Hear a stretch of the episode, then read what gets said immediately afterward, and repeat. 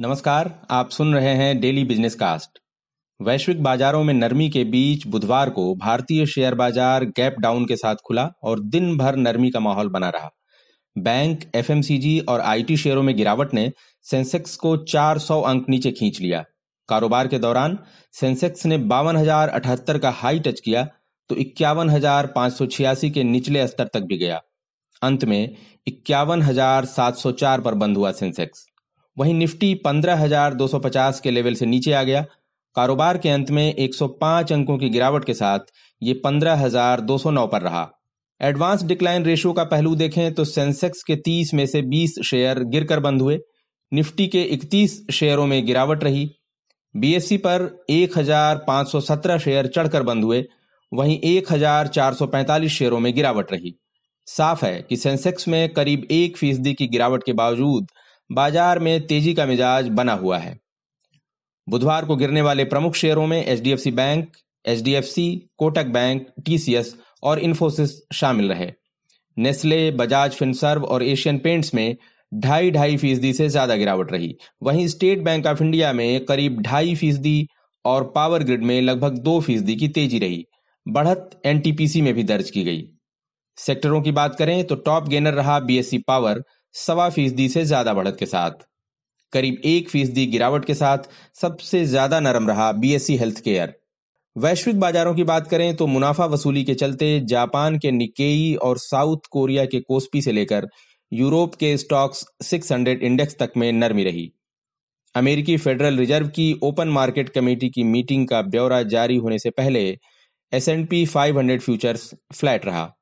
Crude oil की बात करें तो अमेरिका में गहराते एनर्जी क्राइसिस के बीच न्यूयॉर्क में 60 डॉलर प्रति बैरल के आसपास चल रही है इसकी कीमत। वहीं आजकल की सनसनी बिटकॉइन एक बार फिर इक्यावन हज़ार डॉलर के पार चली गई। उधर इंटरनेशनल मार्केट में गोल्ड 1790 डॉलर के आसपास था। मार्केट रिपोर्ट में आज इतना ही, बाज़ार के हालात के बारे में एक्सपर्ट की राय भी जानेंगे, लेकिन उससे पहले एक नज़र डालते हैं कुछ प्रमुख खबरों पर। राजस्थान में पेट्रोल का दाम सौ रुपए के पार। वहीं पीएम नरेंद्र मोदी ने कहा, पिछली सरकारों ने अगर आयात पर निर्भरता घटाने के उपाय किए होते तो आज मिडिल क्लास को पेट्रोल, डीजल की महँगाई का सामना नहीं करना पड़ता। सरकार ने संकल्प लिया है कि नेचुरल गैस को जीएसटी के तहत लाया जाएगा। ये बात कही पीएम नरेंद्र मोदी ने। उन्होंने कहा कि इससे इसके दाम घटेंगे और पूरे देश में एक समान कीमत रहा करेगी। कैबिनेट ने टेलीकॉम सेक्टर के लिए बारह हज़ार करोड़ रुपए से ज़्यादा की प्रोडक्शन लिंक्ड इंसेंटिव स्कीम को मंजूरी दी।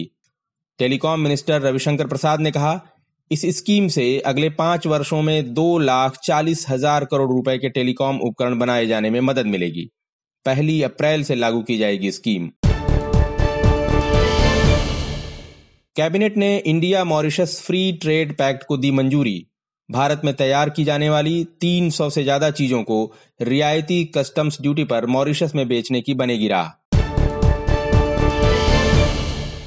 अगले फाइनेंशियल ईयर में जोरदार तेज़ी से बढ़ने वाली अर्थव्यवस्थाओं में शामिल होगा भारत। ये राय जताई है global rating agency S and P ने। उसने कहा, अगले वित्त वर्ष में 10 फ़ीसदी बढ़ेगा इंडिया का जीडीपी। अब चलते हैं अपने मार्केट एक्सपर्ट की ओर। आज हमारे साथ हैं समीत चौहान जो एंजल ब्रोकिंग के chief technical and derivatives analyst हैं। समीत जी स्वागत है आपका। आज जो है निफ्टी 105 अंक गिरकर 15,209 पे रहा है और कल जहाँ बंद हुआ था उसी के आसपास जाकर लौट आया। और लगातार दूसरे दिन जो है बेरिश कैंडल पैटर्न दिखा है तो क्या रेंज दिख रही है आपको इसमें? देखिए ओवरऑल अगर हम देखें तो मार्केट में एक रिलेंटलेस रैली देखी है। बजट के दिन से जो हमने एक, एक यूटर्न देखा है तेरह हज़ार पाँच सौ पचास तेरह हज़ार छह सौ के लेवल से। उसके बाद कोई भी एक मेजर करेक्शन मार्केट में नहीं है हर दिन हम एक हायर हाई हायर लोज बनाते जा रहे थे। बट कहीं ना कहीं दो दिनों से हमें दिख रहा है थोड़ा बहुत ऊपर की तरफ़ मुनाफा वसूली हो रहा है। uh, अगर हम यू नो टेक्निकली देखें इसका इम्पोर्टेंस क्या है तो पंद्रह हज़ार चार सौ पंद्रह हज़ार पाँच सौ एक इम्पोर्टेंट लेवल है। uh, जिसको हम एक one sixty one percent Fibonacci retracement जिसको गोल्डन रेशियो भी बोला जाता है। जो पूरे रैली का जो प्रीवियस एक इनफैक्ट पूरे फॉल का जो प्रीवियस फॉल था जैन हाई से लेके मार्च लोस का उसका हम अगर ऊपर की तरफ़ रिट्रेसमेंट देखें तो 161 परसेंट रिट्रेसमेंट एग्जैक्टली 15400 15500 के आसपास आ रहा था। तो इसके वजह से उसके पास हम थोड़ा बहुत मुनाफा वसूली देख रहे हैं। हालाँकि अभी तक कोई बड़ा ऐसा वीकनेस का साइन अभी तक दिखा नहीं है। सिर्फ़ हम इसको एक माइनर प्रॉफिट बुकिंग देख सकते हैं। यहाँ पे इंपॉर्टेंट लेवल्स सपोर्ट लेवल्स अभी भी इंटैक्ट है। तो फ़िलहाल के लिए रेंज अगर बात करें तो पंद्रह हज़ार लोअर साइड पे और ऊपर के तरफ़ पंद्रह हज़ार चार सौ फॉर टाइमिंग ये रेंज निफ्टी के लिए रहेगी। जी। निफ्टी बैंक आज लगातार उसमें दूसरे दिन गिरावट रही है, लेकिन जो पीएसयू बैंक है, उनमें तीन हफ्तों की सबसे बड़ी बढ़त भी आज देखी गई है। और निफ्टी फाइनेंशियल सर्विसेज़ में भी गिरावट रही है। तो ये जो सेगमेंट है इनके बारे में आपकी क्या राय है? निवेशकों के लिए आपकी क्या सलाह है? कुछ शेयर जो आप बताना चाहें।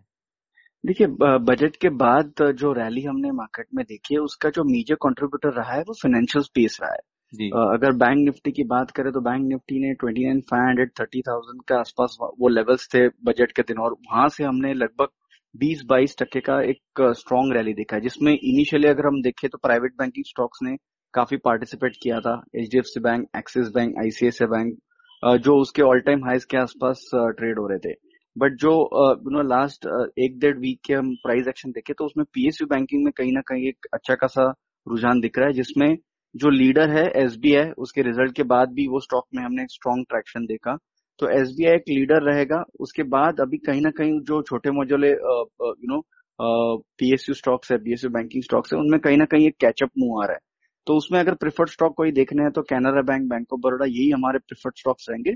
But not at current level momentum traders थोड़ा बहुत यहाँ पे यस प्ले आउट कर सकते हैं। बट अगर कोई निवेशित रहना चाहता है छह आठ महीनों के लिए तो हर एक एक, एक डिसेंट अगर डिक्लाइन आती है ये स्टॉक्स में तो वो एक बाइंग अपॉर्चुनिटी जी। अभी आपने मुनाफा वसूली की बात की कि ऐसा लग रहा है कि थोड़ी बहुत मुनाफा वसूली हो रही है। लार्ज कैप्स में हो रही है और मिड कैप और स्मॉल कैप में फिर भी थोड़ी बहुत मजबूती दिख रही है। निफ्टी मिड कैप में आज भी मजबूती रही। तो आईटी एफएमसीजी मेटल्स हो या एनर्जी जैसे सेक्टर हो, इनमें आपको कोई दमदार प्लेयर दिख रहे हो जो मिड कैप सेगमेंट के हों? देखिए अगर मिड कैप सेगमेंट में देखा है तो हमने अभी तक एक अच्छा रुझान देखा है। थोड़े बहुत जो लार्ज कैप स्टॉक्स है, उनमें कहीं ना कहीं हमने एक एक, कहीं ना कहीं एक ब्रीदर देखा हुआ है। तो अगर आपको मिड कैप स्टॉक्स देखने और अगर आईटी में कोई मिड कैप स्टॉक देखना है तो एक हैप्पीएस्ट माइंड स्टॉक रहेगा जो आज काफ़ी ज़्यादा यू नो चर्चा में था ऑलरेडी उसमें स्ट्रॉन्ग मूव आई है। तो ऑब्वियसली इतने बड़े 20 टके के मूव के बाद तो यहाँ पे रिस्क रिवॉर्ड आपका फेवरेबल नहीं बनेगा। बट अगर कोई भी यहाँ से डिक्लाइन आती है 460 450 की रेंज में तो हैप्पीएस्ट माइंड में एक अच्छे खासा यू नो एक खरीदार का मौका हो सकता। है जी। और एनर्जी सेगमेंट में? देखिए एनर्जी सेगमेंट में अगर हम बात करें तो हमने यू नो ओवरऑल एक अच्छा खासा रुझान देखा है।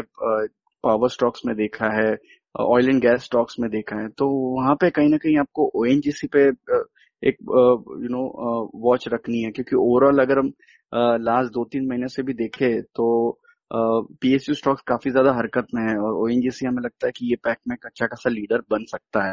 तो एक काफ़ी अंडर परफॉर्मेंस के बाद ओ एक अच्छा प्रेफर्ड बेट रहेगा जिसमें 100 से लेकर 95 के अच्छे सपोर्ट है वहाँ पे एक खरीदारी का मौका हो सकता है। और बहुत जल्दी ये स्टॉक 115 120 के लेवल्स भी दिखा सकता है। जी। एफएमसीजी में आज गिरावट रही है और दिसंबर तिमाही का नतीजा आने के बाद एक बड़े बड़ी कंपनी मान लीजिए नेस्ले है उसका जो उसके शेयर पे प्रेशर बना हुआ है वो भी लगभग तीन परसेंट गिरा है। तो इस शेयर के बारे में कोई सलाह आप देना चाहेंगे निवेशकों को? देखिए एफएमसीजी में कहीं ना कहीं हमने एक बैकफुट का रुझान देखा है लास्ट एक डेढ़ महीनों से और वो हमें लगता है फॉर अ टाइमिंग कंटिन्यू रह सकता है। नेस्ले की बात करें तो नेस्ले के ये आज रिज़ल्ट के बाद उसमें रिएक्शन देखा है लोअर साइड पे ये स्टॉक ट्रेड कर रहा है पूरा दिन। बट उसके पहले अगर आप एक महीने से उसका चाल देखो तो वो स्टॉक अठारह छह सौ के लेवल से ऑलरेडी करेक्ट हो रहा था। और आज उसने जो एक उसका इंपॉर्टेंट सपोर्ट स्तर है two hundred day moving average वो भी उसने ब्रीच किया। तो यहाँ से थोड़ा बहुत वीकनेस और कंटिन्यू रह सकता है। पंद्रह आठ सौ, पंद्रह छह सौ के लेवल्स नेस्ले में आने वाले कुछ दिनों में दिख सकते हैं। जी। वीकली एक्सपायरी का दिन है कल और कैसा संकेत दे रहे हैं टेक्निकल इंडिकेटर उनसे क्या सिग्नल मिल रहा है और निवेशकों को आप किस लेवल पर खरीदारी की सलाह दे रहे हैं? देखिए, ऊपर की तरफ़ कॉल राइटर्स काफ़ी ज़्यादा एक्टिव है लास्ट दो दिनों से। तो पंद्रह चार सौ, पंद्रह पाँच सौ कल थे, पंद्रह चार सौ कल हमने सेकंड हाफ़ में अच्छे खासा एक्टिविटी उसमें देखा है। आज हमने देखा है कि पंद्रह तीन सौ के कॉल राइटर्स काफ़ी एक्टिव थे। उसकी वजह से जो एक इंट्राडे हमने बाउंस बैक देखा था पंद्रह तीन सौ के आसपास, उसमें भी हमने एक अच्छी खासी सेलिंग अपॉर्चुनिटी देखी। तो हमें लगता है कि कल की एक्सपायरी पंद्रह तीन सौ के ऊपर होने की पॉसिबिलिटी तो बहुत कम है। वो लोअर साइड पे ही हो सकती है। हालाँकि पंद्रह दो सौ के आसपास थोड़ा बहुत टसल चल रहा था। अगर कल वीकनेस रहती है फ़र्स्ट हाफ़ में और हम पंद्रह एक सौ सत्तर, पंद्रह एक सौ पचास के नीचे ट्रेड होते हैं तो हमें लगता है कि ये एक्सपायरी पंद्रह दो सौ के नीचे ही होगी और प्रॉब्ली पंद्रह एक सौ के आसपास भी हो सकती है। जी। धन्यवाद समीत जी शेयर बाज़ार के बारे में विस्तार से जानकारी देने के लिए। तो ये था आज का डेली बिज़नेस कास्ट जिसे आप सुन रहे थे अपने साथी अखिलेश के साथ। बने रहिए नवभारत गोल्ड पर। धन्यवाद।